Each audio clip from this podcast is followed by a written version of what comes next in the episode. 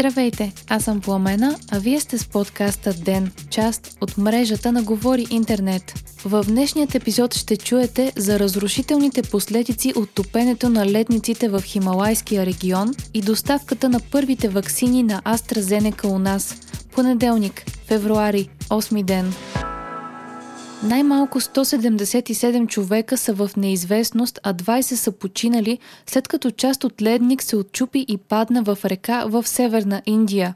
Отломките от хималайския ледник са надигнали водното равнище в реката, предизвиквайки огромна вълна от вода, прах и камъни по планинския склон и са се стоварили върху стената на язовир, разрушавайки я при сблъсъка.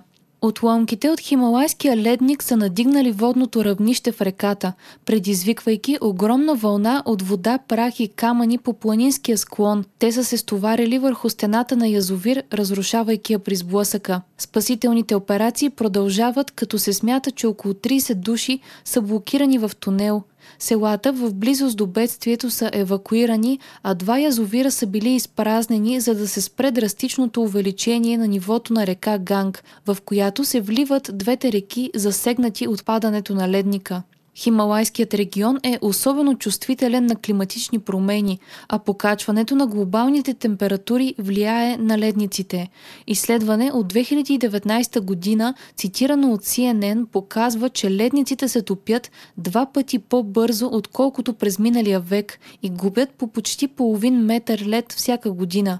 Топенето на ледниците предизвиква чести наводнения и свличания в региона.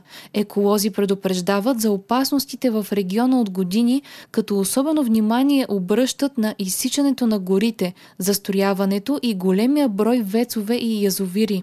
Но докато според еколозите Хималайският регион е екологична катастрофа, която предстои да се случи, то властите са описали бедствието от неделя като еднократно и непредвидимо събитие.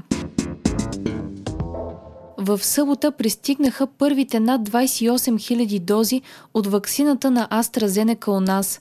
България е поръчала най-много бройки от тази ваксина, като аргументът на властите е, че тя е лесна за съхранение. Също така в началните етапи на изследвания ваксината на AstraZeneca се смяташе за една от най-перспективните и се очакваше тя да е първата одобрена за използване в Европейският съюз. Няколко страни в съюза обявиха, че няма да вакцинират възрастни хора с препарата на AstraZeneca, тъй като няма достатъчни данни за ефективността ефективността и при тази възрастова група. За сега обаче Министерството на здравеопазването не смята да предприема подобно ограничение и хората над 55 години у нас ще бъдат вакцинирани с препарата, пише Дневник. Според доцент Ангел Кунчев, липсата на данни не бива да се възприема като отрицателни такива. Очаква се до края на февруари да получим 260 000 дози от ваксината на AstraZeneca, а Асен Балтов, директорът на Пирогов, е заявил, че темпът на вакциниране ще се засили.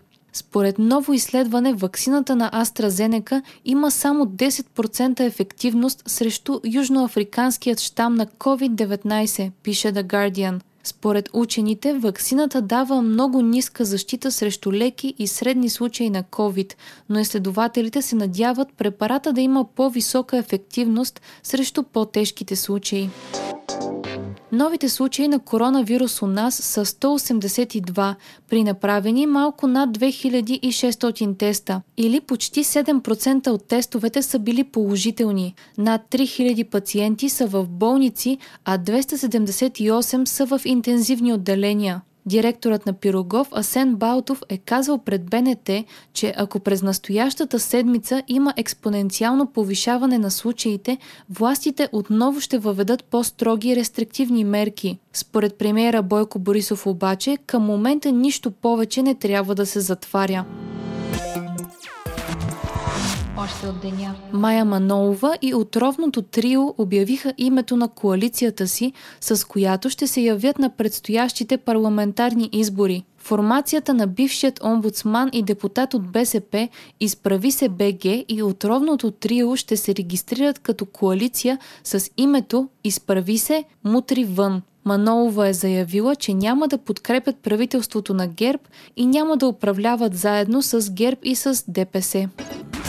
Продължава търсенето на тримата изчезнали алпинисти на втория по височина връх в света К2. Алпинистите са изгубили контакт с базовия лагер в петък и от събота се водят в безизвестност. Пакистански военни са започнали търсене, но за сега без успех. Според синът на един от алпинистите, който участва в операцията по издирването им, шансовете за оцеляване на 8000 метра височина за 2-3 дни през зимата са много ниски. Припомняме, че на 5 февруари при опит да изкачи К2 загина българският алпинист Атанас Катов.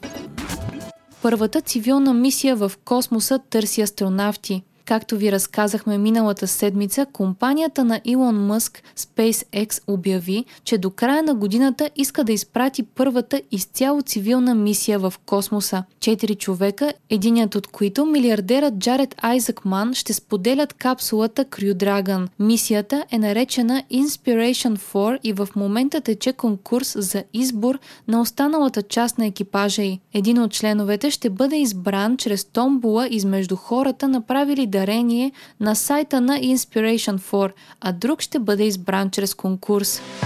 Вие слушахте подкаста Ден, част от мрежата на Говори Интернет. Водеща на епизода бях аз, Пламена Крумова.